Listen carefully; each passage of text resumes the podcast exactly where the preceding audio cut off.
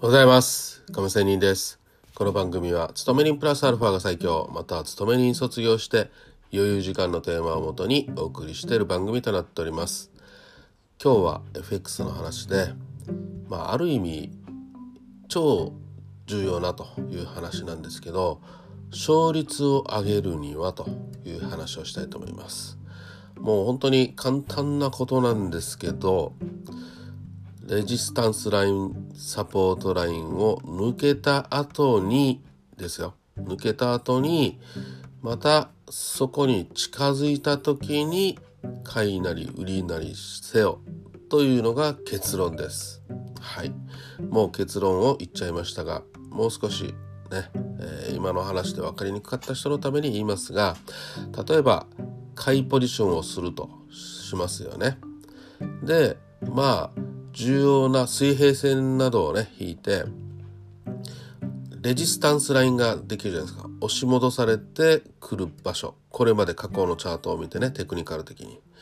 でそこでずっとレジスタンスとなって抑えられていたんだけどある場所を上抜けした時。ね。あもったいない。これに乗ればよかったと。いうところは悔しい思いあると思いますがいやそこじゃないですよと。ね、その上抜けした時に必ず戻ってくるところがあります。そこで戻ってきてそのレジスタンスだったものが今度はサポートラインになる。その時に買えということなんですね。はい。これね、案外なんだそんなことかと思うかもしれませんがそこまで大体ほぼほぼね、たくさんの人は待てないと思います。うん、もう大体の人が上抜けした後にああもったいないということで飛び乗ってあとは高菜県で買ってしまって、えー、落ちてしまうとかね、うん、要は高値掴みをしたりすることがあるんですよ。そうじゃなくてとにかく落ちてね今度はレジからサポートラインになった時に買うと。もしそこら辺でさらに落ちていけば、あこれは騙しの上上昇でね、上髭つつける動きだったんだなということで損切りすればいいわけなんですよ。はい。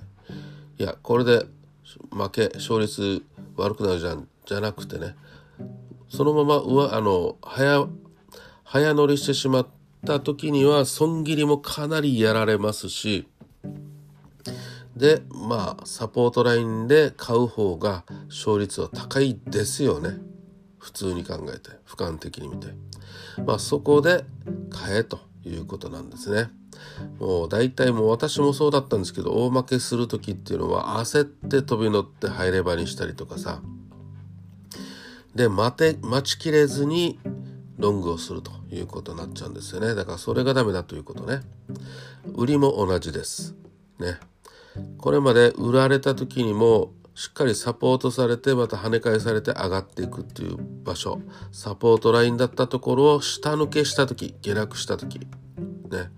ですぐ飛び乗って売りをするかもしれんけどその時にやるんじゃなくてそうやった時には底根づかみ底根づかみで売りでね掴まされて上がっていったりねしてかなり深い傷を負ったりするのではい。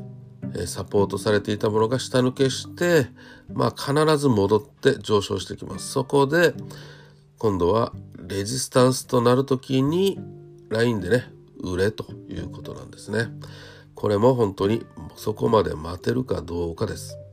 待ちなさいっていうことなんですね。これ私が今言ってる話は実は有名な方の話です。はい。まあ、この話は普通に聞いてもあれそれはそうだよなと思うじゃないですか。そのそれはそうだよなと思うのが待てないできないということが普通のって言ったらいいかなあの初心者も含めてね、うん、やられる人の特徴ということになります。ということで今日勝率上げるにはレジスタンスサポートラインだったところが上抜け下抜けした時に必ず戻るところがあると。でその時にこそ買いなり売りなりせよという話でした。それは損切りラインも浅くて進みますし何よりも勝率はね、確率的に勝てる確率は高いですよねというような話でした。いかがだったでしょうか。それでは今日も良い一日を。See you!